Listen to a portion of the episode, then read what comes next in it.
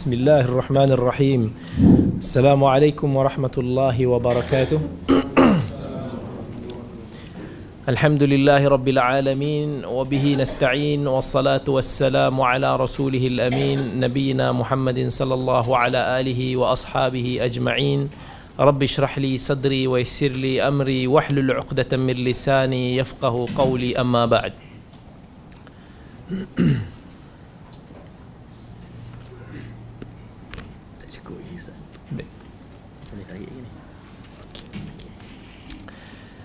Alhamdulillah uh, kita panjatkan kesyukuran kepada Allah Azza wa Jal yang masih lagi memberikan kita nyawa masih memberikan kita kekuatan untuk menghadiri sambungan kepada syarah Hilyah Talibul Ilm yang mana kita telah mencecah beberapa belas siri. Uh, pada sesi-sesi yang lepas antara isinya ialah Syekh Bakar bin Zaid telah meng-highlightkan kepada kita tentang kepentingan kita belajar ataupun kepentingan kita menuntut ilmu ini mengikut peringkatnya iaitu step by step. Yang mana kalau kita tak belajar ilmu ni mengikut step by step ataupun mengikut peringkatnya kemungkinan besar kita akan tenggelam ataupun kita tidak akan berhasil menjadi seorang penuntut ilmu yang mutqin, yang jitu, yang mana yang betul-betul kuat foundation kita, asas kita kerana kita umpama celup sana celup sini maka itulah yang perlu kita hindari. Seorang penuntut ilmu juga perlu menuntut ilmu ni sebagaimana seorang penyelam yang nak belajar menyelam. Sebelum dia belajar menyelam, kalau dia terus dicampakkan ke lautan yang dalam orang suruh dia terus scuba scuba diving umpamanya maka kemungkinan besar dia akan lemas kemungkinan besar dia akan tenggelam dia tak tahu menggunakan peralatan tersebut dan berbahaya buat dia. Tetapi seorang penyelam mula-mula belajar dulu di kolam yang cetek belajar terapung belajar step by step belajar berenang belajar beberapa gaya berenang sehinggalah dia mampu untuk nak menjadi seorang penyelam yang baik dan berenang di dasar lautan.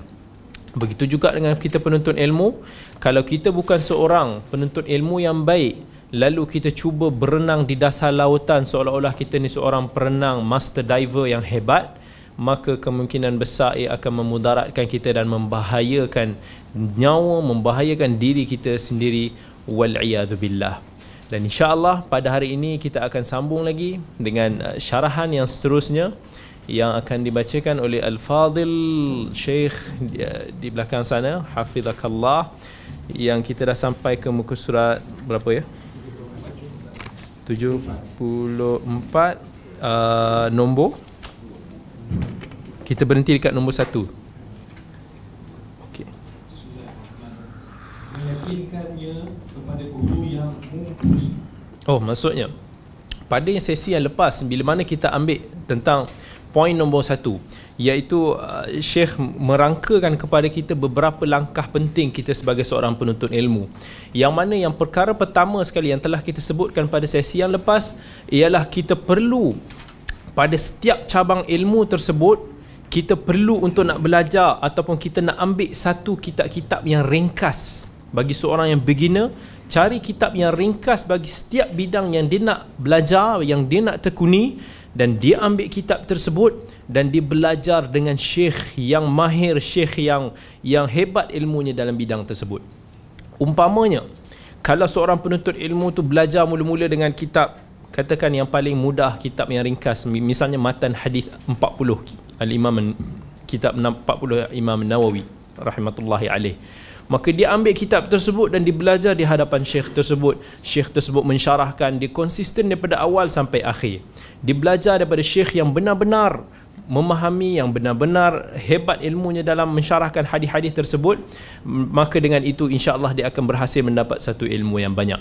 Kalau dia hendak menekuni misalnya satu-satu bidang misalnya dia nak masuk belajar dalam madhab syafi'i umpamanya maka dia ambil satu dia akan mulakan dulu dengan kitab yang ringkas dalam mazhab Syafi'i misalnya misalnya matan Abi Syuja' lalu dia ambil kitab tersebut dan dia berhadir bersama dengan syekh tersebut daripada awal sampai akhir. Syekh yang mana memang betul-betul memahami dan hebat ilmunya dalam bidang mazhab Syafi'i. Lalu dia belajar daripada kitab yang basic tersebut bersama syekh tersebut daripada awal sampai akhir. Lalu dia akan mendapat satu pendedahan yang banyak So itu kepentingan Poin nombor dua Setelah kita mengambil memilih satu bidang Satu kitab ringkas yang kita mau belajar Maka kita akan duduk bersama dengan syekh tersebut Untuk jangka masa yang lama.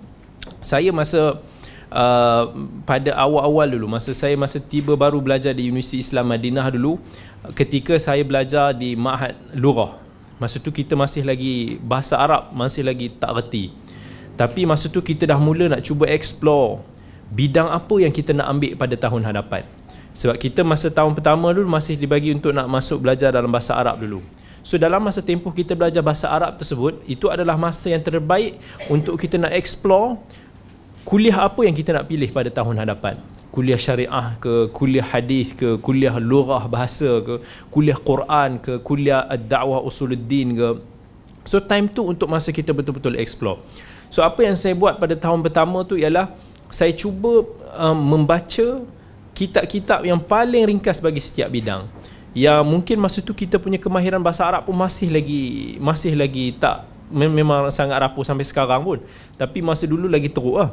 So masa tu kita nak baca kitab yang ringkas yang paling simple dan mudah dalam setiap bidang tu pun dah tak faham dalam uh, saya cuba baca dalam uh, usul fiqh yang paling ringkas. Apa-apa kitab yang tulis al-wajiz al-wadih apa-apa yang tulis lil mubtadiin itu antara yang kitab-kitab yang saya beli dan saya cuba baca.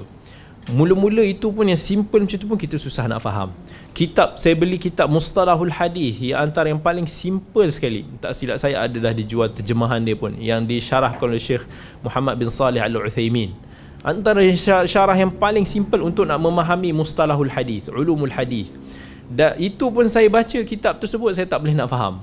Perbahasan-perbahasan dalam tu so kita dah jadi macam keliru dan jadi pening. Start baca yang lain-lain. Kalau dalam dalam bahasa Arab kita cuba baca dalam matan al-jurumiyah dan umpamanya. So itu pun masih lagi dalam keadaan pening. So saya pun kena buat satu keputusan saya kata perlu kita kena ada seorang mentor, seorang guru yang akan membimbing kita mem- memahami kitab-kitab ringkasan tersebut. So saya cuba bawa kitab tersebut dan uh, antaranya saya cari senior tahun 4 dan saya masih ingat lagi nama dia Abdul Hasib. So, uh, seorang yang masa batch dia, masa zaman dia dia adalah pelajar nombor satu kuliah hadis lah. Ah, dia daripada India seorang yang baik seorang yang yang tawaduk rendah diri seorang yang hebat masya-Allah dan dia pula dengan dengan dengan belapang dadanya berusaha untuk nak nak pupuk minat kita untuk nak nak bagi kefahaman yang baik kat kita. So kadang-kadang sampai tahap sepatutnya kita datang ke bilik dia ke apa kita datang jumpa dengan dia untuk nak nak belajar. Tetapi Syekh Abdul Hasib ni dia sampaikan setelah sehari dia datang ke bilik kita dia datang ke bilik kita lepas tu dia dia akan duduk dan dia akan explain kat kita benda-benda yang menjadi kemusykilan kita daripada kitab-kitab simple tersebut. So dia antara orang antara pelajar awal yang memberi saya pendedahan dan minat untuk saya akhirnya memilih kuliah hadis. Dan kemudian saya pergi ke Masjidil Haram uh, Masjidil Nabawi kita panggil Haram. Masjid Nabawi kat situ uh, cari tempat-tempat dengar kuliah-kuliah yang ada di Masjid Nabawi itu pun kita tak faham dah sebab masih lagi tahun awal bahasa Arab kita pun masih tak tak kuat lagi. Tetapi masa tu saya cuba juga insist nak mencari seseorang yang boleh nak memandu saya nak memahami kitab uh, ulumul hadis yang saya cuba nak explore. Dan akhirnya saya berjumpa dengan seorang mukri kepada Syekh Fallatah.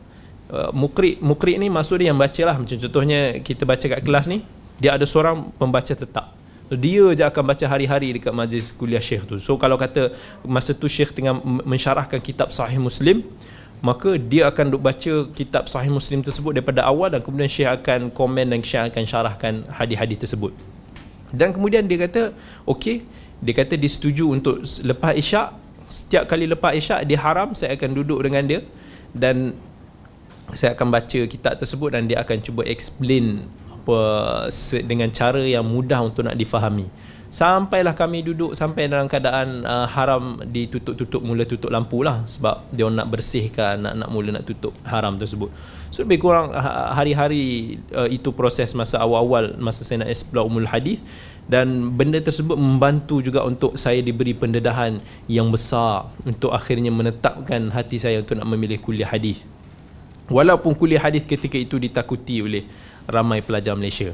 Sebab masa zaman tu kuliah hadis ni tak ramai orang Malaysia belajar dan orang luar sendiri pun tak seramai kuliah syariah yang lebih lebih empat kali ganda lebih ramai daripada kuliah hadis. Sebab dulu kuliah hadis ni adalah kuliah yang terkenal sebagai strict lah. Ha, pelajar-pelajar ni semua yang yang yang panggil istilah dia syadid-syadid dulu. Sampai dengan syekh pun kadang-kadang takut nak mengajar kuliah hadis tu. Sebab pelajar dia suka je bangkang dalam kelas suka je duk bergaduh-gaduh kat sana sini.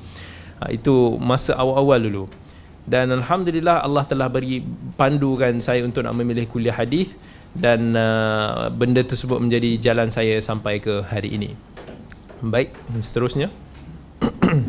Yang ketiga tidak menyibukkan diri dengan kitab-kitab yang tebal sebelum kamu memasuki usulnya.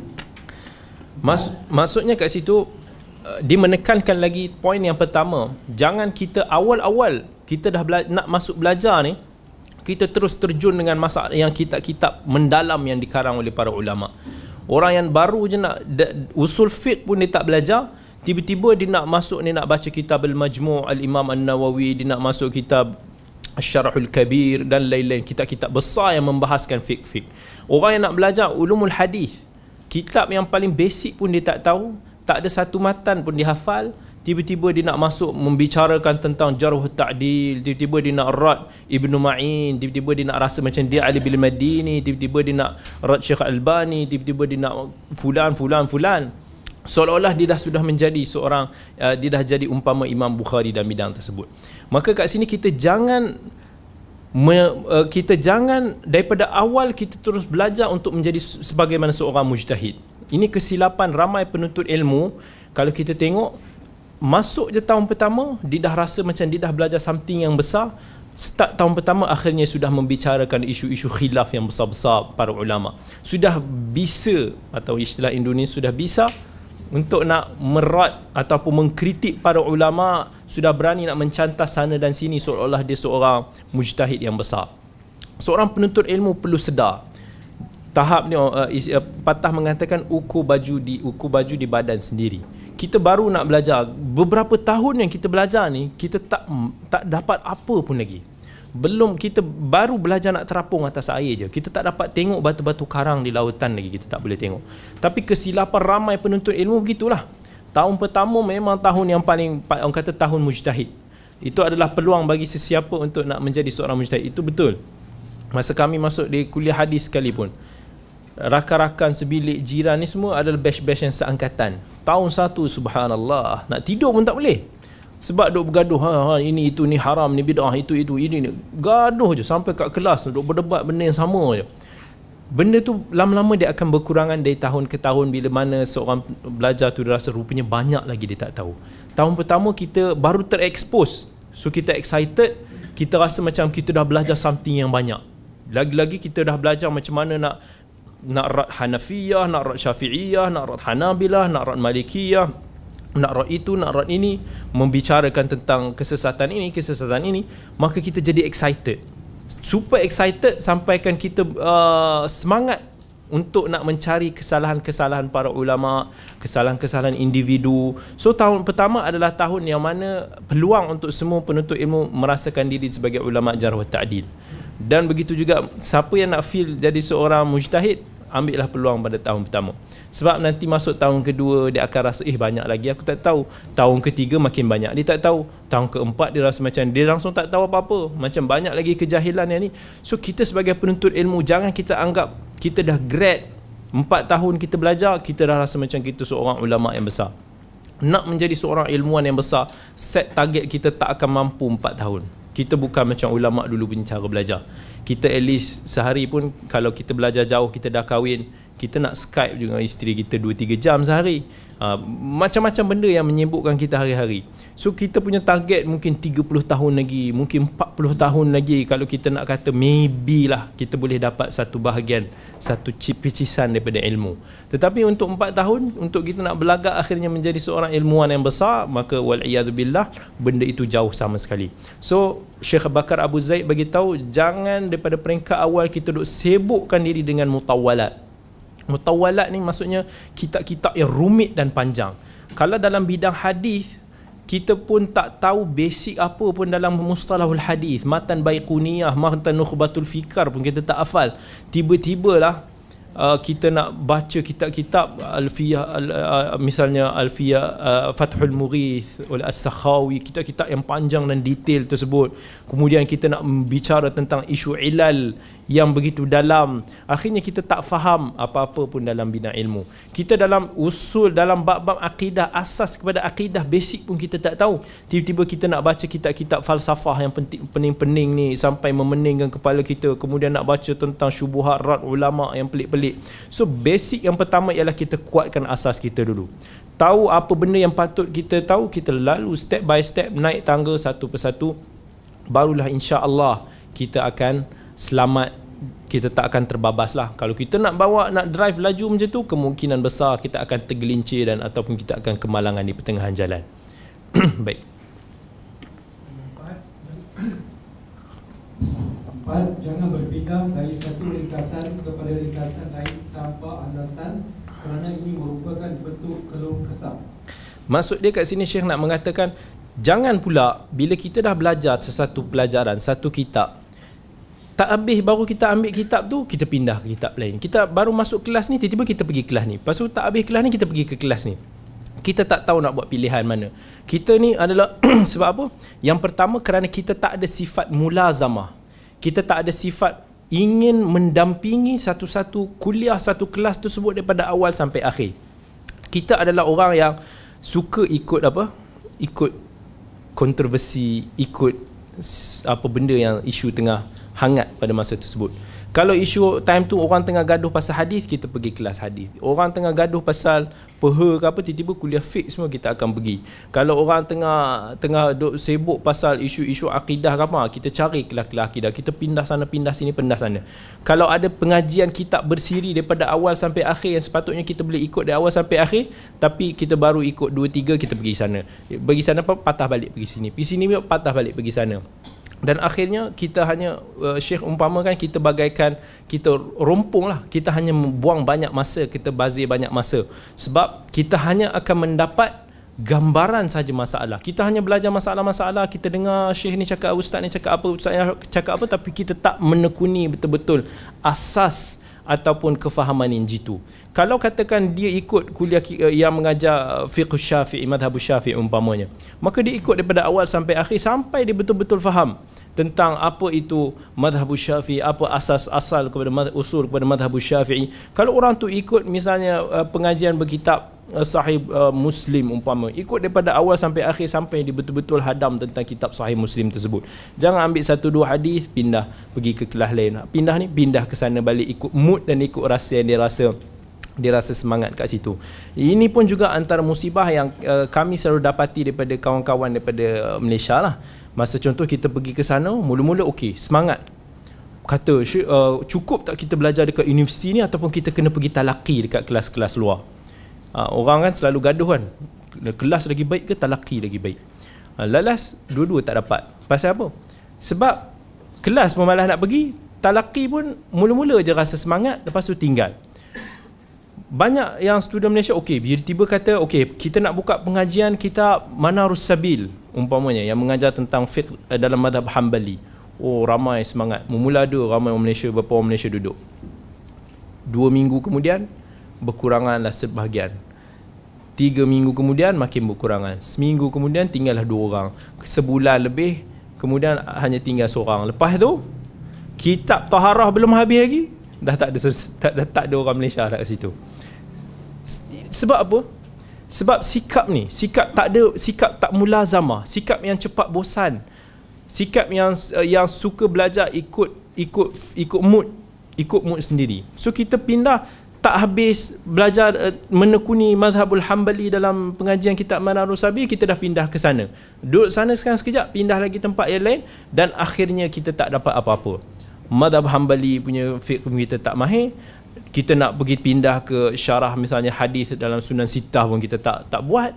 Lalah kita tak dapat apa. Macam orang yang nak makan ni dia dia dia nak celup lauk banyak sangat dia ambil ni sikit dia ambil ni sikit dia tak mampu nak nak rasa semua. Melainkan kalau dia pilih satu dua lauk betul-betul dia hadam makan sampai puas sampai kenyang baru baru dia akan rasa nikmatnya makan tersebut. Baru dia boleh rasa. Tapi kalau banyak sangat makanan dia akan dia akan jamah satu-satu sebab nak rasa semua. Tapi perut kita seberapa besar yang boleh masuk? Melainkan ada perut gegasi ya dia boleh makan banyak macam saya pula memang antara ujian besar kalau ada semua lauk atas meja tu semua lauk saya nak cuba ambil. So lauk sikit-sikit je boleh ambil. Sebab kita rasa semua nak ambil. Ha, itu bahaya sifat sifat tu agak bahaya kalau kita praktikkan dalam menuntut ilmu.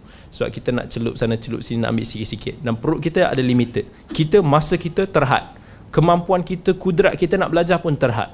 Kita tak akan mampu nak belajar semua apa yang ada kat sini. Semua at the same time kita ada di dua tempat macam uh, ni gurau lah. Macam orang panggil uh, apa Kak Linda Abbas kan dia orang kata dia selalu ada di dua tempat pada satu kuliah. Dua kuliah pada satu-satu masa. Dia dekat kuliah ni dia dekat kuliah ni. Nak membayangkan betapa gigih lah dia pergi ke kelas-kelas ilmu. Baik. Uh, baik. Sambung lagi. Kelima, menyaringkan faedah dari kaedah ilmiah. Maksudnya setiap daripada ilmu ni perlu untuk kita buat catatan. Sediakan mesti kena ada satu nota kena ada sentiasa dalam poket kita untuk nak menghimpunkan apa-apa maklumat yang berfaedah. Dan uh, bab kata Anas radhiyallahu an bab kata Umar radhiyallahu an bab kata Ibnu Abbas radhiyallahu anhum ajma'in qayyidul ilma bil kitabah. Tulis catat sesuatu ilmu tu dengan tulisan. Sebab ilmu tu akan pergi daripada kepala kita. Kita hari ini bila mana kita tak mencatat kita dengar kita faham. Tapi sebenarnya kita tak ingat. Cuba kita tanya balik selepas kuliah tersebut apa yang ustaz tersebut ajar kita dah tak boleh nak repeat. Tapi sebenarnya kita faham tapi kita tak ingat. Banyak daripada faedah-faedah ilmu yang kemungkinan kita rasa kita boleh hadam tapi akhirnya kita lupa dan rugi besar kita terlupa itu adalah salah satu pesan daripada sahabat saya masa saya baru dulu belajar dulu. Dia kata sentiasa ada nota dalam poket. Any faedah yang kita jumpa yang sangat berharga tulis. Maka apa-apa yang saya tanya kepada syekh apa-apa yang saya biasanya ter, apa bahagikan kepada dua. Satu benda yang saya nak tanya kepada syekh. So apa benda yang tiba-tiba timbul kemusykilan saya tulis. Sebab kadang-kadang timbul kemusykilan okeylah nanti nak tanya Tiba-tiba esok dah lupa balik Kemusykilan apa kita nak tanya. Benda tu banyak terjadi. So tulis, tulis, tulis, tulis. Jawapan itu catat juga kat sebelah. Sebab jawapan tu sangat bermakna Untuk nak mengubat kita punya kemusykilan. Dan yang kedua Apa-apa faedah yang kita jumpa? Daripada syekh kita Daripada buku mana-mana yang kita baca Daripada uh, kuliah mana pun yang kita dengar Daripada sahabat kita pun Daripada even buku kanak-kanak sendiri pun kalau kita jumpa ini faedah kita tulis kita catat seorang syekh saya mengajar dulu usul fiqh Syekh Al-Barqi seorang yang Masya Allah yang rendah diri seorang syekh yang hebat. Yang dia bagi tahu saya ni buku anak saya pun saya baca. Buku kanak-kanak yang kita tak nak baca dia kata dia baca sebab kadang-kadang dia boleh jumpa faedah yang yang dia tak boleh jumpa dekat kita, kita ataupun buku-buku yang lain buku-buku ilmiah yang lain. Ada kadang-kadang intipati yang dia boleh dapat berharga daripada buku anak-anak.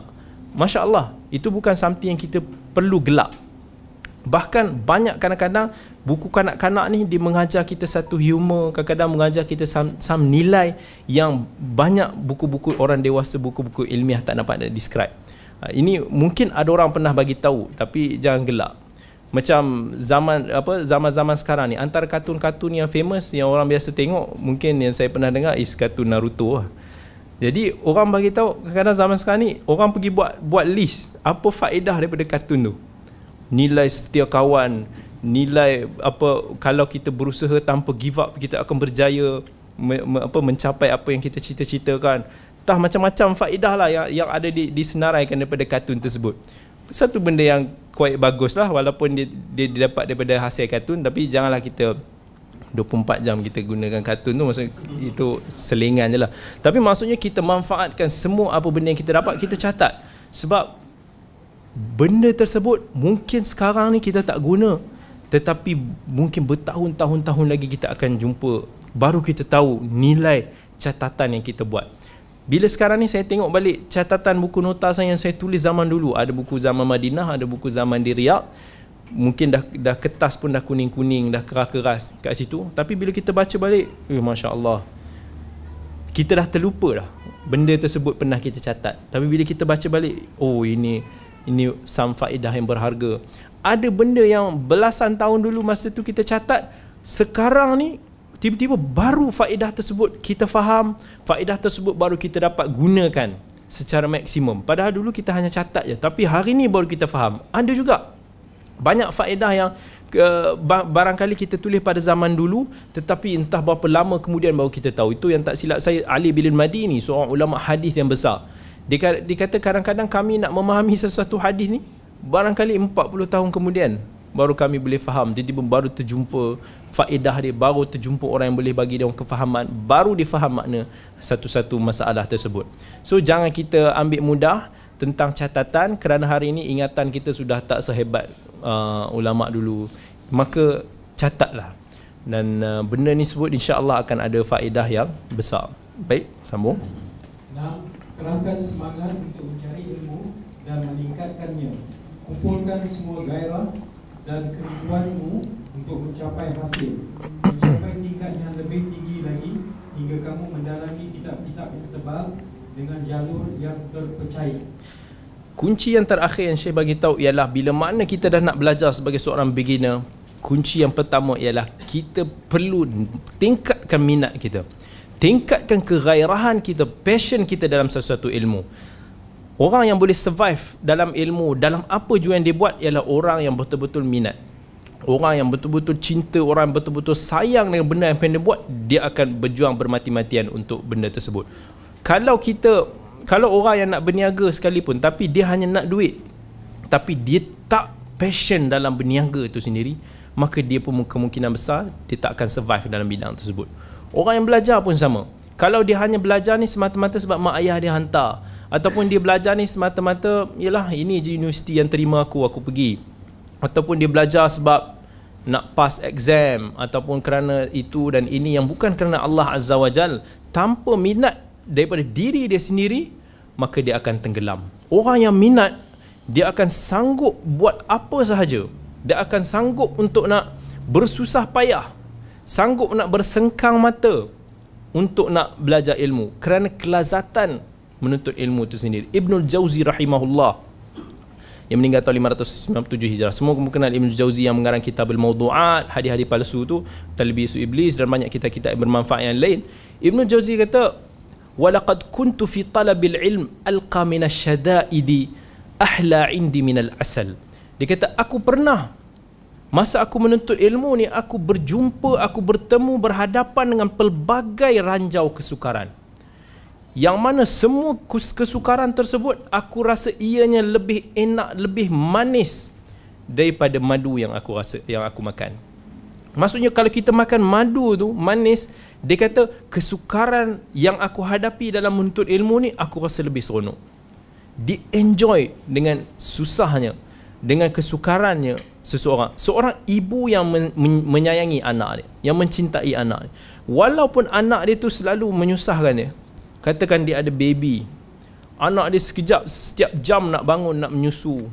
Duk sekejap kan muntah. Sekejap kan nak kena Sekejap kan berak kencing dan lain-lain. Yang merumitkan. Tapi disebabkan kasih sayang yang tulen Yang tulus daripada seorang ibu kepada anak dia tu Dia tak merungut. Dia buat dia punya tanggungjawab. Dia tahu kerana itu adalah untuk kebaikan uh, anak dia juga untuk nak membesarkan anak dia dengan selamat. So walaupun benda tu susah yang mana seorang ayah pun maybe susah nak buat tanggungjawab tersebut tetapi kerana kecintaan dia pada anak tersebut dia sanggup menghadapi pelbagai kesukaran.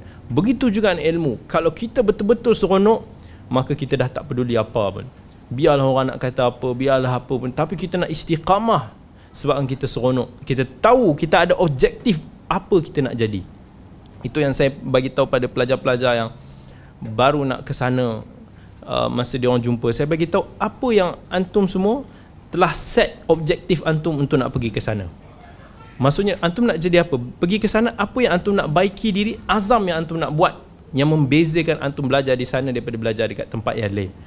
Ramai yang kata tak ada tak ada bajet apa-apa pun, tak ada tak ada set apa-apa azam pun. Ini satu yang kerugian yang besar. Sebab kita perlu set. Katakan okey kita nak sama belajar ke sana. Okey berapa jam kita nak spend sehari untuk kita baca? Berapa jam kita nak spend untuk kita nak pergi ke kelas tambahan kat luar? Berapa jam kita nak tidur yang cukup untuk kita? Berapa jam yang kita set cukup untuk kita makan berapa jam kita nak menghadiri kelas-kelas di di haram ke di masjid-masjid tempat-tempat pusat pengajian lain? Semua tu kita perlu ada keazaman dan perlu kita laksanakan. Dan after setelah 4 5 tahun kita belajar di sana kita kira balik. Adakah kita telah kita boleh kata yang kita hadir semua setiap satu kita tak break kita tak pecahkan kita punya azam tersebut walaupun satu ataupun sebahagian besar daripada dia kita quit maka kita perlu setkan azam. Ulama dulu bila berazam dia akan pegang betul-betul dengan azam dia, dia betul-betul buat dengan penuh minat. Al-barqani anak murid kepada al-Imam Ad-Darqutni rahimahullah seorang ulama hadis yang ada kitab soalat daripada Darqutni. Yang soalan-soalan daripada guru di Darqutni dibukukan dan diterbitkan sekarang. Al-Barqani bila mana orang duk tengok dia macam duk gila duk asyik duk belajar duk study duk itu duk buat ini orang duk orang duk orang nak peli-peli tu tegur dia dia kata ud'ullaha an yanzi'a syahwatal hadith min qalbi. Dia kata doalah kepada Allah. Kalau kamu tak suka tengok aku macam ni lah. Doalah pada Allah supaya Allah tarik kecintaan dan syahwat aku pada ilmu hadis ni. Maksud sebab dia dah fall in love dengan ilmu hadis tersebut membuatkan dia nak bersama dengan apa yang disayang apa yang dicintai so dia asyik duduk bersama dengan hadis so orang yang bersama dengan ilmu dia akan mendapat ilmu insya-Allah orang yang hanya ambil sikit sikit sikit sikit tak betul-betul maka dia tak akan dapat dan Selain daripada tu kita perlu cari sahabat-sahabat yang mampu untuk nak boostkan semangat kita, yang mampu untuk nak bagi kita keep consistent untuk nak menuntut ilmu together. Tak ada sahabat akan buatkan kita bosan cepat. Itu uh, fitrah kebiasaan daripada kita. Sama juga nak menuntut ilmu ni macam orang yang pergi ke gym, orang yang pergi ke fitness. Mungkin uh, Syekh Abu Talha dia boleh dia boleh bagi tahulah ataupun ni Orang yang pergi gym kalau dia ada partner buat sama-sama exercise training dengan dia dia akan lebih semangat. Okey, kau buat 10 aku buat 10. Kau buat 50 kilo aku cuba buat 50 kilo. Kau buat 70 kilo aku cuba buat 70 kilo. Bersaing nak buat sama-sama. Tapi kalau seorang mula-mula semangat. Lama-lama esok lusa berapa kali dia akan rasa sikit bosan, sikit bosan. Melainkan memang dia betul-betul passion dan minat dalam bidang tersebut. Menuntut ilmu pun sebegitu juga. Kita perlu ada keep teman yang sama-sama boleh buatkan kita semangat. Ulama dulu pun begitu cara dia. Imam Ahmad bin Hanbal, sahabat baik dia Yahya bin Ma'in, seorang ulama hadis yang besar. Sama-sama belajar menuntut ilmu daripada zaman dia orang muda lagi sampailah zaman dia orang dah menjadi ulama yang terbilang. Kita tengok lagi ulama-ulama dulu Abu Hatim, Abu Zur'ah sekali. Dan uh, ulama berbagai lagi. Abdul Ghani Al-Maqdisi belajar dengan Ibn Qudamah. Mereka ni adalah orang ulama yang bersama dan kemudian kerana mereka bersama dengan orang hebat maka itu menyebabkan mereka kuat semangat untuk menjadi orang yang hebat. Kita biasanya akan terpengaruh ataupun kita akan mengikut rentak kawan kita. Kawan kita biasanya kita akan cari kawan yang lebih kurang tak jauh beza dengan kita yang kalau kawan tu terlampau rajin kita mungkin tak dapat nak follow lama-lama kita pun malas nak kawan dengan dia. Sebab kita rasa kita tak mampu nak follow rentak ni. Melainkan kita kawan dengan dia kita kata sebab kita nak cuba ikut cara dia kita nak follow rentak dia. Jangan pula kita ni lara kawangan orang yang baik tiba-tiba kita nak tarik orang tu lara sama-sama kita. Ha, itu musibah besar lah so buat apa-apa cari apa-apa point yang boleh buatkan kita terus minat dan cinta untuk nak menuntut ilmu. Mungkin setiap orang berbeza antara satu dengan yang lain. Sebab setiap orang ni macam mana dia nak minat apa yang dia cinta mungkin berbeza. Sebab itu kita kena cari faktor masing-masing sentiasa muhasabah diri kita sentiasa fikir apa benda yang betul-betul kita minat. insya-Allah barulah kita boleh terus berjaya. Sambung lagi. Penjelasan. Itulah hal-hal yang harus diperhatikan bagaimana hmm? Oh itu pendapat Ibnu Arabi Al-Malik dalam belajar dalam belajar seorang pelajar hendaknya tidak mencampur dua ilmu, mencampurkan dua ilmu. Ia harus memperdepankan bahasa Arab, syair dan hitungan. Kemudian baru mempelajari Al-Quran. Okey, teruskan lagi. Satu lagi. Tapi Ibnu Khaldun kemudian mengkritik bahawa kebiasaan tidak sejalan dengan hal ini. Yang didahulukan adalah mempelajari Al-Quran dan menghafalnya. Kerana anak yang masih dalam asuhan harus tundukkan pada hukum sejak dini. Jika ia telah melewati akhir balik, akan sulit untuk memaksanya. Ada pun mencampurkan dua ilmu atau lebih, maka berbeza antara seorang pelajar dengan pelajar lain dalam pemahaman dan semangatnya. Baik. Kat sini dia menukilkan pandangan daripada Ibn Arabi Al-Maliki yang mengatakan bahawa tidak yang tidak menggalakkan bahawa kita untuk nak mencampurkan antara dua ilmu. Yang disebut juga istilah canggih dia integrasi. Ha, maksudnya kita nak kita nak belajar yang ni, kita nak belajar yang ni at the same time. Agak sukar untuk nak kita nak expert. Sekarang ni ada few beberapa tempat pusat pengajian especially tempatan yang nak cuba integrasikan benda tu. Antara nakli antara akli satu usaha yang kita tengok ada positif dia. Tapi dia punya kontra dia ialah kita tak akan mampu nak expert susah kita nak expert within that time untuk nak master dalam ni ataupun nak master dalam ni. Nak jadi ditawarkan antara seorang uh, contohnya uh, pengajian al-Quran dan multimedia umpamanya dalam 4 tahun kita belajar tu kita nak kata expert nak jadi orang hebat dalam IT pun tak. Nak jadi seorang yang korak yang hebat pun untuk dalam bidang Al-Quran pun kita tak mampu.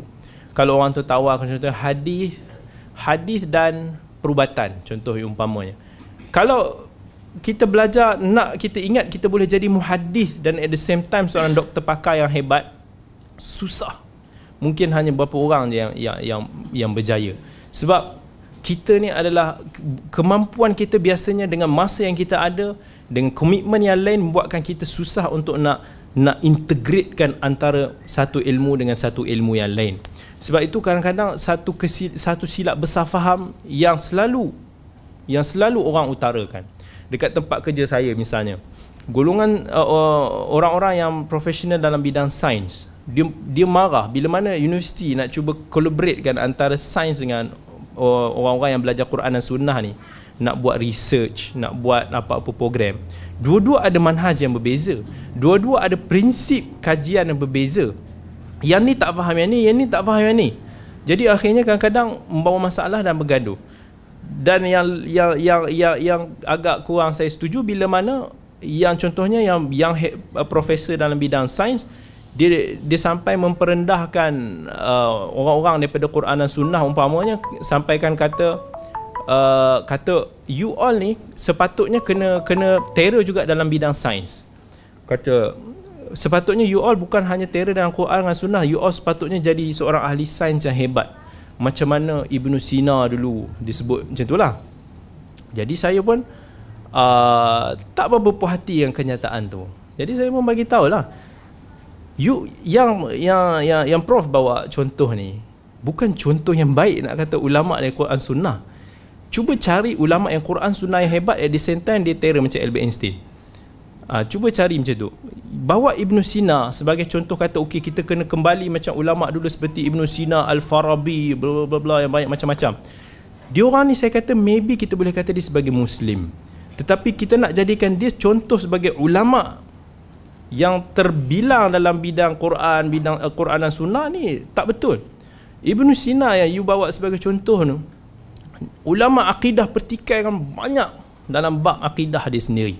Tengok kalam Ibn Al-Qayyim, kita tengok kalam ulama-ulama besar dulu yang sampaikan wal billah sampai eh, membincangkan dari sudut bahaya tentang kalam Ibn Sina dalam bab-bab akidah yang yang disebutkan sampai membawa kepada kekufuran. Ini bukan contoh ulama yang baik.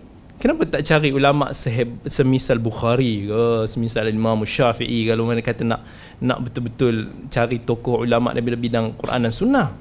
Tapi adakah dia orang ni pun at the same time is a great scientist? Tak juga. Sebab kita ni ada kemampuan dan limitation kita. Kalau you all nak paksa kita orang ni jadi ulama dalam bidang sains, kita orang boleh paksa you all same thing kenapa you all tak jadi macam Imam Bukhari ke tak hafal 100 ribu hadis ke kenapa you all tak tak hebat dalam tak hafal Quran? Kenapa nak kita yang nak kena terror dalam bidang sains? You all tak nak mahir dalam bidang Quran dan sunnah. Ha, jadi itu benda yang yang masih ada benda isu so kita kata so kita kena respect kepakaran masing-masing. You all yang hebat dalam bidang sains sumbangkan apa benda dalam bidang sains you all tahu. Tapi kita orang yang lebih tahu dalam bab-bab disiplin dalam Quran dan hadis, Quran dan sunnah kerana perbahasan pengajian Islam yang lain, kita berdasarkan kemahiran kita dan kita cuba cari titik yang bolehkan kita untuk nak kerjasama together. Tapi you all nak paksa disiplin kami ikut disiplin ni, jadi cacar merbah, no way.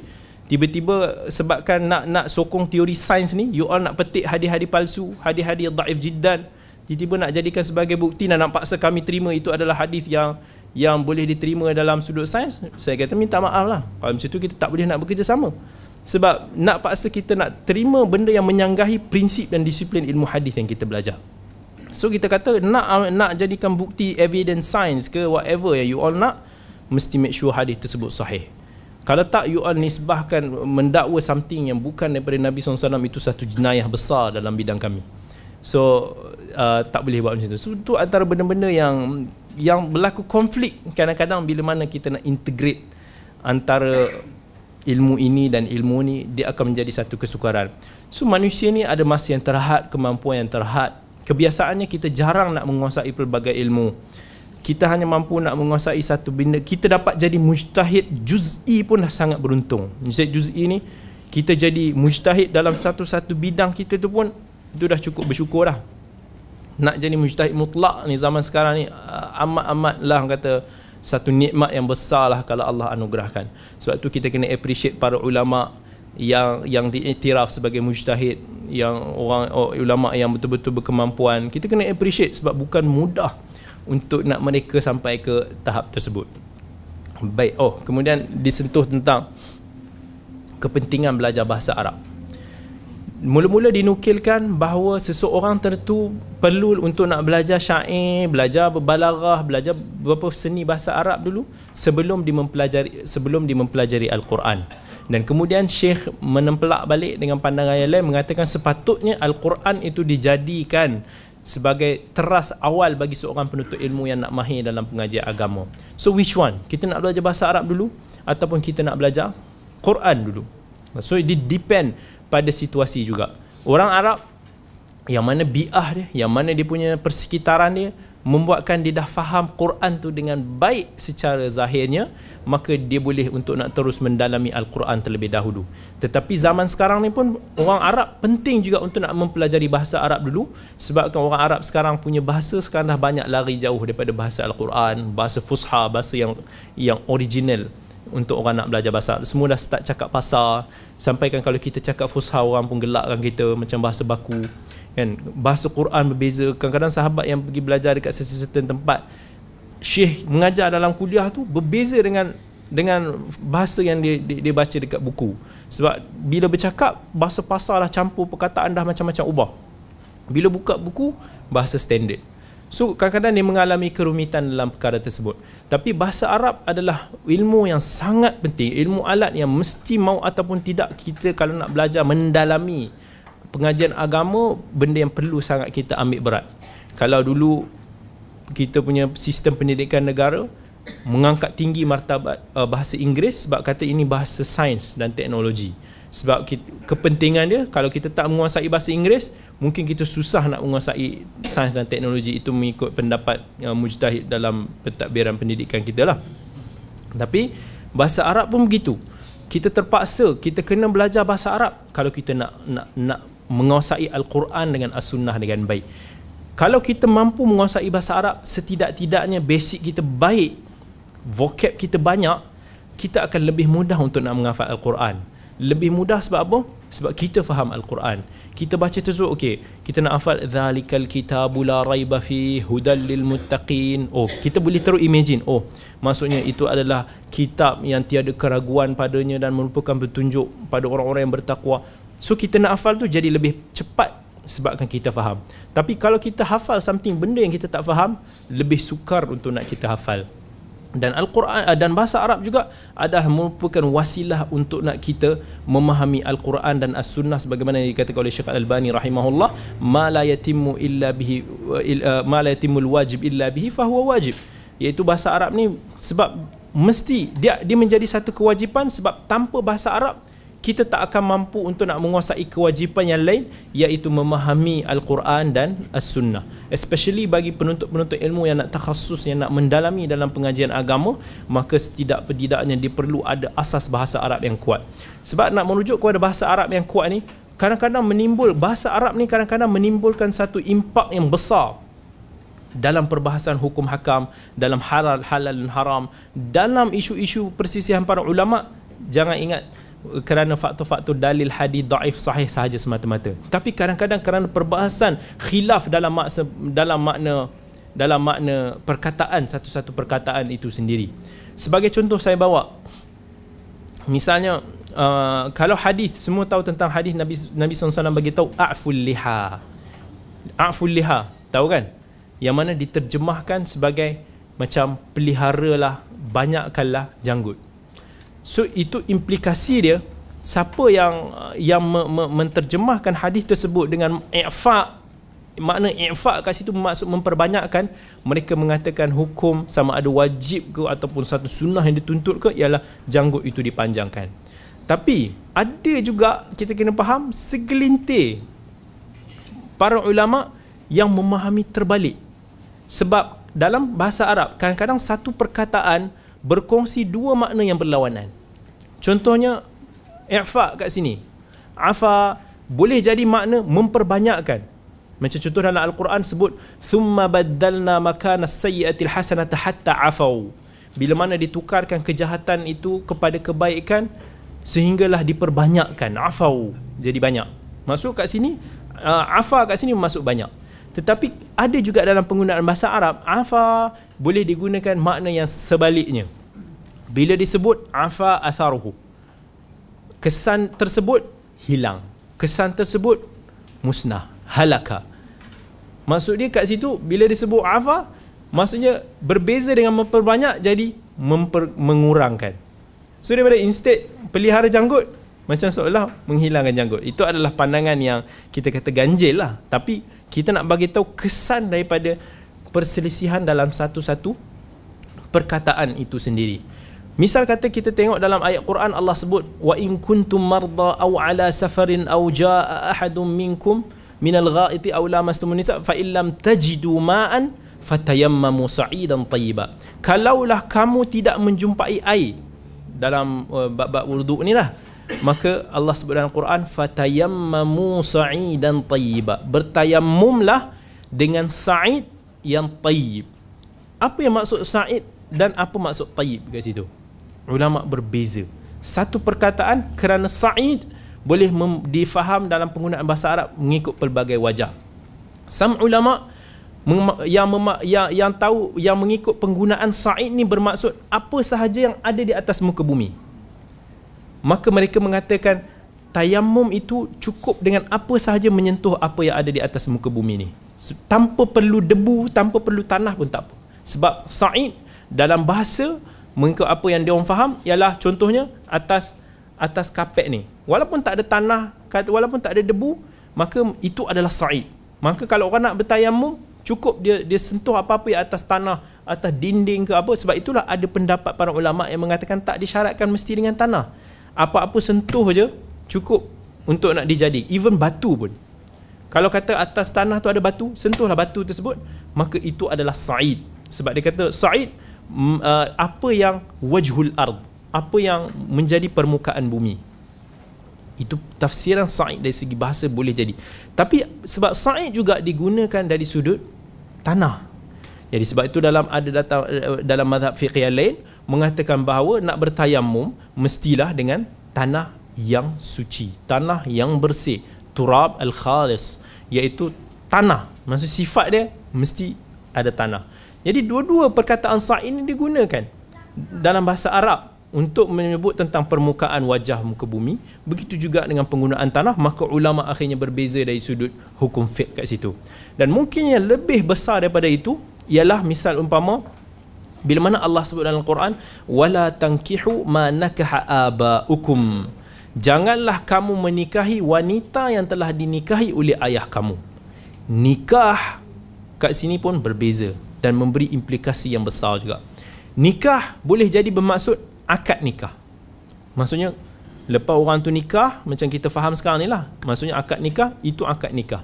Nikah yang kedua pula dalam bahasa Arab dan dan digunakan dalam bahasa Arab bermaksud al-wat'u al-wat' maksudnya apa? Jima. Maksudnya jima adalah digunakan dalam nikah juga dan nikah juga digunakan dalam bahasa Arab dalam masuk akad ni nikah. Walaupun akad dan nikah tersebut belum jima tapi itu juga disebut sebagai jima implikasi dia apa implikasi dia mereka yang mentafsirkan nikah tersebut dengan maksud wata' dengan maksud jima maka implikasi dia kalau ayah kita pernah menyetubuhi, pernah merogol ke sam seorang mana-mana wanita, maka wanita tersebut tak halal untuk dinikahi oleh anak dia. Tetapi mereka yang mentafsirkan nikah tersebut dengan akad nikah, maksudnya mestilah dengan akad nikah yang sahih.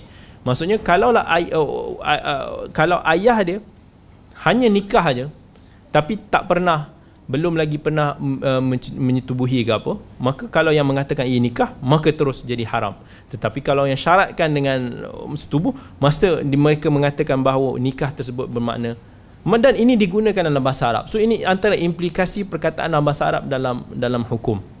Dan ada satu kajian yang menarik athar lughah tentang kesan bahasa fi ikhtilafil mujtahidin terhadap perbezaan pendapat para mujtahid. Satu bahas dalam kitab tu sebut dalam satu jilid yang dia membahaskan tentang khilaf ulama kesan kepada khilaf ulama dalam bahasa so dibawakan beberapa aspek sudut bahasa Arab yang memang menarik untuk dibaca maka mungkin boleh uh, teliti. Dan kadang-kadang ada juga orang yang menyimpangkan kalimah bahasa Arab tersebut kepada orang yang tak tahu bahasa Arab. Misal kata Masa saya menonton satu rancangan dekat Riyadh dulu sebab kat Riyadh kat sana Arab Saudi ni dia boleh bagi dia bagi douche satelit. Free lah. Maksudnya siapa beli douche tu lagi besar, maksudnya siapa beli satelit lagi besar, lagi luas liputan dia boleh dapat Amerika punya boleh dapat Europe punya boleh dapat free. Hanya beli dia punya decoder je. Dia tak ada estro kena bayar bulanan tak ada. Cukup beli tu je. So tapi kita pelajar beli yang kecil je. So yang kecil tu dapatlah dekat sekitar negara Arabnya itu pun saya selalu dulu suka menonton satu rancangan Syiah. Uh, bukan apa. Maksudnya sebab sebab nak tengok Syiah tersebut kita, uh, rancangan tu khas untuk dia menggunakan kitab-kitab ahli sunnah untuk nak menempelak balik ahli sunnah. Jadi saya nak tahu apa benda yang dia nak tempelak ataupun dia nak dia nak putar belikkan daripada uh, kitab ahli sunnah ni. Jadi dia akan kumpulkan sahih Bukhari, sahih Muslim, kitab-kitab yang biasa ahli sunnah gunakan dan dia akan bagi tahu ha tengok ini bukti kamu salah ini bukti kamu tersalah ini bukti kamu tersalah seolah-olah macam nak raddu syubhat lah macam nak nak nak mengkritik syubhat-syubhat ahli sunnah seolah begitu dan saya suka tonton juga sebab saya nak tengok. So salah satu daripada episod tu dia kata ahli sunnah mengingkari nikah mut'ah. Sedangkan dalam sahihain mereka ada ada tentang hukuman tentang pensyariatan nikah mut'ah ni. Jadi dia kata kalau kamu tak percaya tengok kamera tu akan zoom. Dia akan buka okay this is uh, sahih muslim. Uh, kita buka uh, lepas tu muka surat ni semua dan kamera akan zoom.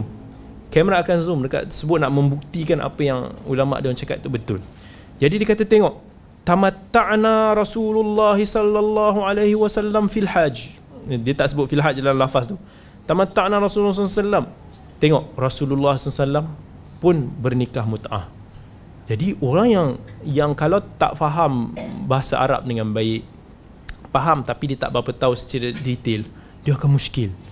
Eh, ya juga eh. Dalam kitab sahih kita ni ada Rasulullah ber, ber, bermut'ah. Kita faham gitu sebab apa yang kita dengar begitu. Jadi biasanya saya akan cari balik apa benda yang yang dia orang cakap tu. Jadi saya pun cari balik buka Sahih Bukhari, Sahih Muslim yang dia berkata nak kata dia orang betul-betul suka putar belit. Dia ambil hadis tu. Dia tak ambil dua ke tiga hadis sebelum atau selepas dia. Hadis Jabir hadis lain. Yang mem- memperincikan maksud apa? Tamatta'na kat situ. Jadi dalam lafaz hadis dua tiga sebelum tu je Nabi SAW, eh, lafaz hadis tersebut menyebut tamatta'na Rasulullah SAW fil haj. Lepas tu dia kata iaitu ha, uh, haji tamattu'. Haji nak kata Nabi SAW dia nak bagi tahu lafaz tu Nabi SAW melakukan haji tamattu'. Semua tahu kan haji tamattu' ni. Tapi dia orang tukarkan tamatta'na kat situ bermaksud Nabi bernikah mut'ah. Ha, jadi ini something penyelewengan yang dibuat terhadap kalimah-kalimah dalam yang yang zahir bahasa Arabnya seakan betul tapi sebenarnya mereka telah menyelewengkan maksud hadis tersebut. So ini kepentingan juga untuk nak kita mempelajari bahasa Arab uh, dan bahasa Arab ni saya boleh kata bahasa yang paling indah. Siapa yang belajar bahasa Arab mesti akan terpaut. Walaupun dia tak faham bahasa Arab pun dia akan mencintai bahasa Arab. Bahasa Arab ni sangat kaya kadang-kadang satu satu muka muka kita ni kalau kita mungkin kita tahu okay, kalau muka ni mata ni kening ni hidung ni ni pipi itu je kita tahu. Arabnya bahasa ni dekat muka ni kadang-kadang lebih daripada 50 nama. Setiap ni ada nama ni, ada nama ni. Tep, uh, hujung bucu bu, bucu kepala ni pun nama dia ni pun ada nama dia. Pedang je pun ada berpuluh-puluh nama untuk satu satu benda. Sangat kaya. Dan bahasa Arab yang tinggi bahasa dia kadang-kadang ada orang antara masalah pelajar ni lah. Bila dia pergi belajar kat negara Arab di bila dia belajar bahasa Arab sikit dia suka untuk nak tunjuk power dengan kawan-kawan dia. So cara dia nak tunjuk power dengan kawan-kawan dia dia cakap ami. So bila cakap orang dia suka cakap ami. Seolah macam kawan ni wow dia ni pandai cakap ami ya. Padahal ami ni bahasa yang tak memberi faedah pada kita melainkan kita nak sembang-sembang dekat kedai nak nak nak minta diskaun tapi tapi dia tak memberi kebaikan kepada kita nak nak nak mempelajari bahasa Arab yang sebenar. Bahasa Arab yang benar. Kalau betul-betul kita dengar masyayikh yang boleh cakap bahasa Arab yang standard fushanya tinggi. Kita kita pun dah pening dah. Macam Syekh Ali Al-Qarni, bukan Dr. Ali Al-Qarni ni. Dr. Ali Al-Qarni pun hebat dalam dalam bahasa Arab dia punya kesenian dia. Ada seorang lagi Ali Al-Qarni. Mungkin kalau kita dengar video dia YouTube kita tak akan jumpa muka dia. Sebab dia tak bagi student dia rakam muka. Jadi student dia hormat dan tak ada sus, tak ada jumpa gambar dia ataupun video dia dekat internet muka dia suara je ada. So kalau kita dengar video video-video kuliah dia dia ni terkenal punya video kuliah dia dia suka gunakan perkataan bahasa Arab yang fusha tapi tinggi standard dia. Kita dengar pun tak faham. Kita yang belajar bahasa Arab ni pun dengar macam benda dia cakap ni tapi kita tahu eh cantiknya dia cakap. Indah betul dia punya dia punya cara susun ayat perkataan dia tu. Kita tak faham. Tapi kita masya Allah sedapnya dia cakap. Macam ni kot bahasa fusahah yang betul. So kalau orang-orang yang pelajar-pelajar yang betul-betul nak tunjuk terror dia sebenarnya dalam bahasa Arab cakap bahasa Arab fusahah yang tinggi standardnya ni. Sebab tu kalau kita baca syair-syair Arab banyak kita tak boleh faham. Susah kita nak terjemahkan syair-syair Arab. Sebab kita tak faham. Standardnya perkataan tinggi dia tu yang digunakan. Bahasa Arab. Sebab tu kalau kita kamus Dewan Bahasa kita tebal ni je. Kamus Bahasa Arab di Sanul Arab. Tebal ni.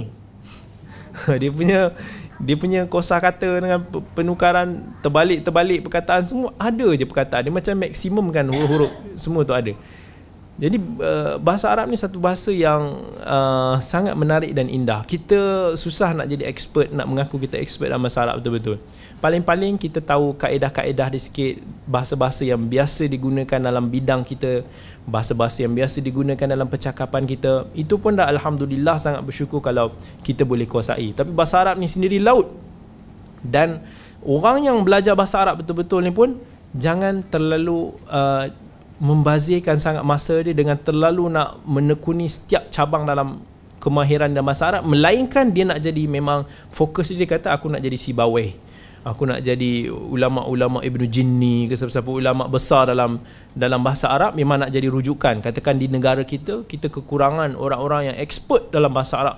Dari segi pelbagai kerumitan bahasa Arab punya isu-isu kompleks ni maka okeylah kita perlukan kepada pakar-pakar rujuk yang terkhusus dia untuk nak belajar bahasa Arab tapi kalau kita sendiri nak cuba nak orang ni nak jadi faqih orang ni nak jadi muhaddis tapi 24 jam dia duk telaah buku syair, buku balaghah, buku itu dan ini tak sampai tak sempat nak melaah buku-buku hadis, buku-buku fiqh yang lain yang dia dia patutnya benda-benda tersebut menjadi keutamaan buat dia. Maka ini juga antara benda yang tak sepatutnya. Maka cukuplah bagi seorang yang betul-betul nak nak nak belajar dalam uh, certain takhasus bidang agama yang lain dia dia kuasai asas bahasa Arab tu yang penting. Katakan okey aku hafal Alfiyah Ibn Malik uh, kemudian aku kuasai syarah di syarah Ibn Aqil cukup dua jilid syarah dia tu dan aku faham tu betul kaedah yang disebutkan dalam tu khalas. Tak perlu kita nak hafal qamusul muhit. Ada tapi memang ada ulama yang tahap dia dahsyat uh, kalau siapa tahu qamusul muhit pernah tahu? Pernah dengar? Qamus muhit satu yang dikarang Fairuz Abadi kitab yang uh, menjadi rujukan kamus dalam bahasa Arab ni. Ada syekh yang hafal kamus tu. Kita pun tak faham apa ini hafal. Tapi kemungkinan Allah dah bagi dia memori yang luar biasa. Mungkin benda tu nothing je buat dia. Mungkin alah macam kita hafal Quran lah. Dia dia dia boleh hafal okey perkataan ni Fairuz Abadi sebut ni ni ni ni ni ni ni dia hafal dia hafal kamus muhid yang dikhabarkan oleh syekh-syekh ada di Mesir tu. Dia bagi tahu dia boleh ingat kamus muhid macam mana kita hafal Quran. Maksudnya Masya Allah siapa nak hafal kamus cuba tengok sini siapa yang nak hafal kamus Dewan dan Bahasa. Dewan Bahasa Pustaka. Hmm, mesti kita kata buat apa? Tak ada faedah tapi ada ulama boleh hafal. Mungkin itu bidang dia. Dia dia rasa perlu untuk dia nak hafal. So boleh menjadi rujukan umat. So why not? Itu adalah uh, kelebihan buat dia yang Allah bagi maka dia boleh gunakan kelebihan yang Allah bagi. Tapi kalau kita nak sibukkan diri kita nak hafal kamus Quran pun kita tak hafal. Ha, maka tak wajar lah kita nak hafal lisanul Arab kamus Arab yang berbelah jilid tu tapi hadis pun kita tak mau hafal maka tak tak berapa tepat lah unless memang betul-betul kita nak menjadi Ibn Manzur nak menjadi ulama-ulama hebat dalam bahasa tu yang memang expertise dia dalam bahasa Arab maka tafadhal lah. So itu antara kita sampai mana? Oh okay so uh, ni salah satu point dan kemudian salah satu point akhir yang nak disebutkan ialah menghafal Al-Quran. Dalam ni Syekh bagi tahu tentang keutamaan untuk seorang penuntut ilmu tu menghafal Al-Quran. Kita orang yang betul-betul nak mendalami pengajian agama ni seolah-olah menjadi kewajipan untuk hafal Quran. Macam mana kita nak bercakap tentang isu agama, kita nak kita nak mengaku kat orang kita ni ulama terkemuka ke, kita nak bidas ulama sana itu sana sini ke, kita nak kata halal dan haram ke, tetapi Quran tak ada dalam kepala kita. Kalamullah tak ada Kalamul Rasul pun tak ada. Kita hanya ada Google searching. Jadi itu menyebabkan Satu yang kerugian besar. Ulama' dulu start Mesti dengan hafal Quran. Sebab hafal Quran ni adalah Macam orang kata basic. Nak tak dianggap sebagai seorang tu Sebagai seorang ulama' jika dia tak menghafal Quran ataupun menghafal sebahagian besar daripada hadis-hadis Nabi sallallahu alaihi wasallam. Dia hafal Quran ulama dulu daripada umur 5 tahun, daripada umur 6 tahun, 7 tahun dah hafal Quran. Uh, Al-Imam Ibn Hajar rahimahullah umur 10 tahun dah hafal Quran. Umur 12 tahun dah di, diangkat dah dilantik untuk diberi kemuliaan untuk nak mengimamkan uh, jemaah di di di Masjidil Haram. Sebabkan diorang memuliakan masa tu anak-anak yang menghafal Al-Quran dalam usia yang muda. Walaupun benda tu common pada zaman tu. Memang kita hari ni pun mampu nak jadi imam kat haram. Macam kadang-kadang orang kata kan oh kamu buat apa tadi? Tadi saya mengimamkan jemaah di Masjidil Haram. Sebab apa? Dia masbuk lah. Dia datang lambat lepas tu dia solat ada jemaah belakang ni. So dia kata aku jadi imam dekat dekat haram. Ha, dia macam tu lah. Tapi maksud dia ialah kita, bila mana kita biasa menghafal Al-Quran, kita punya memori akan jadi up lagi. Kita dah biasa menghafal, kita pun dah mentelaah kalamullah, banyak benda yang kita dah tahu. So masa tu bila mana ulama dulu dah biasa, maka bila mana sebab tu dia nak hafal hadis dah jadi lebih mudah. Tu dalam program daurah uh, musim panas yang dibuat di Mekah uh, yang kita tengok video jihad maliki yang buta tu kan. Yang terror gila hafal hadis tu yang dia boleh jawab semua hadis tu. Anak-anak buta tu. Tapi nak masuk program tu syarat dia nak masuk program hafal hadis tu mesti kena hafal Quran. Sebab kalau orang tu tak hafal Quran dia akan hafal hadis dalam keadaan timbel lambat lah. Dia tak biasa. Orang yang hafal Quran lama-lama dia akan biasa menghafal cepat. Anak-anak kecil macam saya tengok yang saya mengajar di universiti student-student universiti dengan anak-anak tahfiz yang kita ajar baru 8 tahun mungkin 9 10 tahun kecil. Yang anak student universiti ni dah umur 19 tahun 20 tahun. Nak menghafal tu beza. Kalau anak yang kecil ni kadang-kadang setengah jam dia boleh hafal satu muka. Bila kita tanya student universiti ni nak hafal satu muka ni berapa lama? Sehari. Ada yang dua hari nak hafal satu muka. Lambat. Walaupun kita kata mereka ni jauh lebih berusia daripada yang kecil. Sebab apa? Sebab tak biasa. Sebab tak ditrain untuk nak menghafal daripada kecil lagi. So memori dia orang jadi slow jadi lambat. Macam mana kita nak kaut lagi ilmu-ilmu Islam yang banyak ni? Sebab tu nak nak belajar ni memerlukan prosesor yang kuat. Macam komputer lah. Kita tak akan mampu kalau kita nak main game yang power-power yang 3D yang super ni. Kalau kita main pakai graphic card bukan Nvidia Nvidia tak apa saya pakai sebut je yang grafik grafik card yang lama-lama dulu yang yang tak kuat ni mungkin laptop kita pun boleh boleh boleh rosak sebab grafik dia tak support. So kalau kita nak nak proses nak nak buat satu kerja yang berat kita kena cari komputer yang mana proses dia laju kuat RAM tinggi. So begitu juga ilmu ilmu Allah ni berat. Allah sebut dalam Quran inna sanulqi alaika qawlan thaqila. Kami akan campak engkau satu perkataan yang berat Al-Quran ni sahaja dah cukup berat. So kita nak memproses ilmu-ilmu Allah, kalamullah, kalamur rasul, something yang memerlukan prosesor brain kita ni juga kuat dan laju.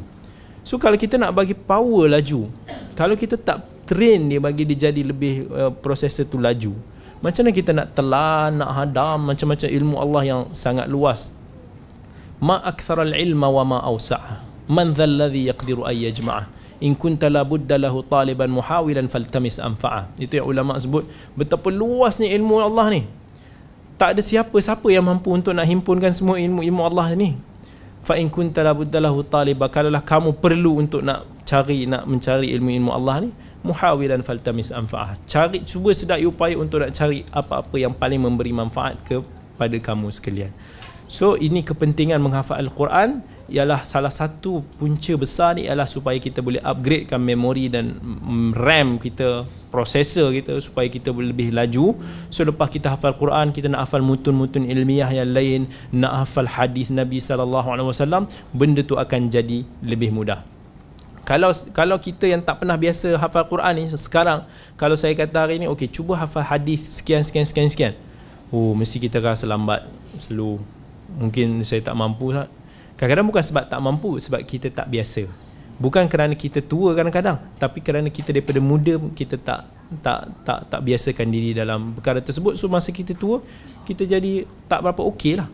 Uh, begitulah. So ini terletak kepentingan menghafal Quran. Hafal Quran adalah satu benda yang asas wajib bagi orang yang mutakhasis dalam bidang agama hafal al-Quran dan hafal sejumlah besar hadis Nabi sallallahu alaihi wasallam. Sangat rugi kalau orang yang dapat peluang belajar dalam kuliah-kuliah pengajian agama Islam yang secara takhasus ni tapi dia tidak fokuskan untuk menghafal Al-Quran. Kita nak mengatakan halal dan haram, daripada mana asalnya? Daripada Quran daripada sunnah. Basic dia. Mesti istimbat daripada Quran dan As-Sunnah kita nak nak kata judi sebagai haram mana dalil dia? Kita nak kena uh, nak kata arak sebagai haram apa dalil dia? Uh, kita nak kata contohnya zina ini haram apa dalil dia? Semuanya kebias mesti akan diambil daripada al-Quran dan sunnah Nabi sallallahu alaihi wasallam yang mana kalau kita tinggalkan Quran dan sunnah Nabi sallallahu alaihi wasallam seolah-olah kita telah meninggalkan khazanah ilmu yang sangat berharga. Wallahu taala alam. Kita sambung lagi insya-Allah pada sesi yang akan datang وصلى الله على سيدنا محمد وعلى آله وأصحابه أجمعين والحمد لله رب العالمين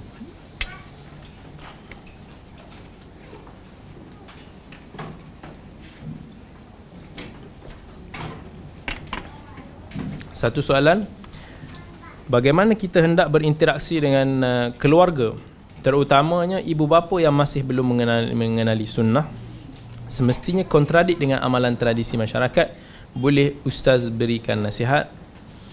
Um, kalau kita nak dakwah ibu bapa kita kepada sunnah adalah kita anggap sebagai ibu bapa kita adalah mad'u kita. Mad'u ni adalah orang yang sepatutnya kita nak da, dia orang dapat mesej dakwah daripada kita.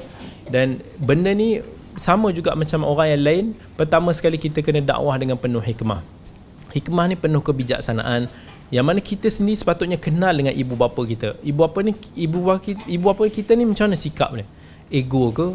Tak ego ke? Jenis yang kalau kita manja-manja dengan dia baru dia, dia, dia, dia lebih mudah nak dengar kita ke? Kalau kita peluk dia dia, lebih, dia dia akan lebih calm down dan cool ke? So kita kena uh, kita kena kita kena ukur kita kena uh, kita kena study karakter ibu bapa kita macam mana kita nak dakwah kepada ibu bapa kita tersebut. Secondly kita jangan terlalu mengharap bahawa kita yakin ataupun yakin bahawa kita mampu untuk nak menarik ibu bapa kita itu ke arah dakwah kita. Nabi sallallahu alaihi wasallam secinta baginda kepada Abu Talib radhiyallahu an. Sehebat Abu Talib yang yang protect Nabi sallallahu alaihi wasallam tetapi akhirnya 10 tahun Abu Talib protect Nabi sampai ke Abu Talib sanggup bersama dengan Bani Hashim diboikot oleh musyrikin Quraisy di Mekah ketika itu bersama dengan family Nabi untuk nak pertahankan Nabi walaupun beliau bukan di atas agama Nabi. 10 tahun bersama dengan Nabi sampai ke akhir hayatnya. Nabi masih berusaha nak mendakwah dia kepada agama Tauhid. Tetapi akhirnya Abu Talib berkata bahawa aku berada di atas agama Abdul Muttalib. Aku berada di agama ayah dia. Dan Nabi sedih. Sebab insan yang sepatutnya lebih utama untuk nak memeluk agama Islam. Yang sepatutnya sepatutnya dah masuk Islam daripada awal sebab orang yang memperjuangkan Nabi, orang yang mempertahankan Nabi. Tapi tak dapat masuk Islam. Lalu Nabi bagi tahu, tak apalah kalau kamu mungkin tak sempat masuk Islam, aku akan cuba memohon keampunan daripada Allah sebabkan jasa-jasa Abu Talib itu sini dalam memperjuangkan agama. Tapi Allah turunkan maka nalin nabi walladzina amanu ma'ahu ay yastaghfiru lil musyrikin. Tak bolehlah bagi orang nabi dan orang-orang yang beriman ini untuk nak meminta keampunan istighfar kepada orang-orang yang musyrikin, orang yang mempersekutukan Allah. Dan Nabi sedih, lalu Allah pun bagi tahu innaka la tahdi man ahbab. Sesungguhnya kamu wahai Muhammad tidak akan mampu untuk nak beri hidayah kepada sesiapa yang kamu suka. So hidayah ni adalah hidayah taufik adalah daripada Allah. Kita hanya adalah hidayatul irsyad iaitu kita memberi bimbingan hidayah kepada dia. Tetapi soal sama ada dia mampu mendengar nasihat daripada kita adalah soal ketentuan itu berada di tangan Allah Azza wa Jal, hidayah taufik. Tetapi tanggungjawab kita, kita akan sampaikan mesej kita tersebut tanpa putus asa dan dengan sebaik-baik cara yang kita boleh. Dengan ibu bapa ni perlu kita kena ada special sikit. Bersabar. Kita tak boleh nak mencangkan kawan kita kalau kawan kita tiba-tiba kata dia tak mau nak terima nasihat kita prap kita terus kata kamu ahli bidah. Ha, tapi dengan ibu bapa kita jangan buat macam tu. Sebab Allah uh, nabi sendiri uh, Allah sendiri sebut dalam Quran wakhfid lahuma janahadh-dhulli minar rahmah. Wakhfid tundukkanlah diri kamu dengan penuh kehinaan. Sayap kamu ni Allah tu umpamakan sayap tundukkan sayap kamu ni az-zulli minar rahmah dengan penuh rahmat kepada ibu bapa kamu. Kenapa? Kenapa digunakan perkataan sayap seolah-olah kalau kita tengok burung bila mana nak protect anak dia. Dia akan bentangan sayap dia tutup untuk nak cover anak dia. Nak nak nak dengan penuh kasih sayang. Begitu juga Allah umpamakan zul seolah-olah anak ni biarkan anak ni sentiasa rasa dia dia hina berbanding dengan ibu bapa. Jangan kita anggap kita ni seolah-olah Allah dah tunjukkan kita jalan sunnah. Kita rasa kita boleh angkat dabik dada dan kemudian kita seolah-olah memandang hina ibu bapa kita. Itu jangan buat. Tapi Allah kata wakhfid lahumma janahadh minar rahmah. Kemudian Allah kata lagi wa qur rabbirhamhuma kamar. Dan Allah bagi tahu lagi dalam bagi tahu ayat dan lain. Allah kata wa in jahadaka ala an tusyrika bima laysa laka bihi ilm fala tuti'huma wa sahibhuma fid dunya ma'rufa walaupun ibu bapa kita tu dia bukan setakat tak nak terima dakwah sunnah. At least dia masih muslim lah lagi. Apa pun. Paling-paling adalah beberapa maksiat kesilapan yang dia buat. Tetapi Allah bagi tahu ayat yang lebih teruk daripada tu. Kalau dia memaksa kamu untuk nak mensyirikkan Allah paksa kamu untuk murtad lagi. Ha, maksudnya bukan Islam paksa kamu lagi untuk murtad. Allah kata apa? Paling-paling jangan taat. Tetapi jangan taat tersebut bukan maksud kita boleh naik suara. Allah sebut dalam Quran wala taqullahuma uff. Janganlah kamu kata kepada duanya ah merenguslah maksudnya. Hai buat macam tu pun Allah tak bagi. Kemudian Allah bagi tahu wasahib huma fid dunya ma'rufa tetap kita kena dampingi ibu bapa kita dengan baik nasihat mereka dengan cara yang baik walaupun mereka melakukan maksiat walaupun mereka hatta melakukan syirik sekalipun tidak mengizinkan kita untuk menjadi anak yang derhaka. Walaupun mereka berada di atas kesesatan sekalipun tak boleh membuatkan kita untuk nak melanggar batasan syarak yang Allah telah beri. So apa yang kita boleh buat dengan ibu bapa kita ialah konsisten kita dakwah dengan cara yang paling berhikmah cara yang paling kita kena smart lah fikir. Itu adalah strategi kita nak tarik madu'u kita ke dalam ke jalan Allah. So cara yang baik. Tapi akhirnya kita perlu ingat selalu kita kena doa pada Allah kerana Allah lah yang, mem, yang memiliki segala hidayah. Allah sebut dalam dalam hadis sahih Muslim kullukum dalun illa man hadaituhu fastahduni ahdikum. Allah kata kamu semua ni sebenarnya di atas kesesatan melainkan siapa yang aku beri mereka hidayah. Aku beri kepada dia itulah sahaja yang yang akan mendapat hidayah. Fastahduni maka mintalah banyak-banyak hadiah hidayah daripada aku dan aku akan beri mereka itu hidayah. Sebab itu dalam dalam sunan juga Nabi SAW ajar kepada uh, kepada Hasan bin Ali cucunya tentang satu doa yang kebiasaannya kita dibacakan dalam doa-doa kunut Allahumma hdini Allahumma hdini fi man hadait Ya Allah berikanlah aku hidayah. Kita doa kepada Allah. Bahkan al-Fatihah kita baca ihdinas siratal mustaqim. Doa supaya ditunjukkan kepada jalan yang lurus. Sebab itulah kita usaha tetap usaha dengan cara yang terbaik. Tetapi jangan lupa untuk kita berdoa sentiasa kepada Allah yang memiliki segala hidayah memiliki hidayah taufik kerana Allah sahaja yang mampu untuk nak berikan hidayah. Walau syaa rabbuka laja'alan nasa ummatan wahidah kalau Allah nak Allah boleh jadikan apa benda yang Allah mau Allah kata la amana kulluhum uh, semua orang mampu akan beriman kalau Allah kehendaki. Maka insyaallah usaha yang terbaik aku qauli hadza wa astaghfirullahal azim li wa lakum assalamu alaikum warahmatullahi wabarakatuh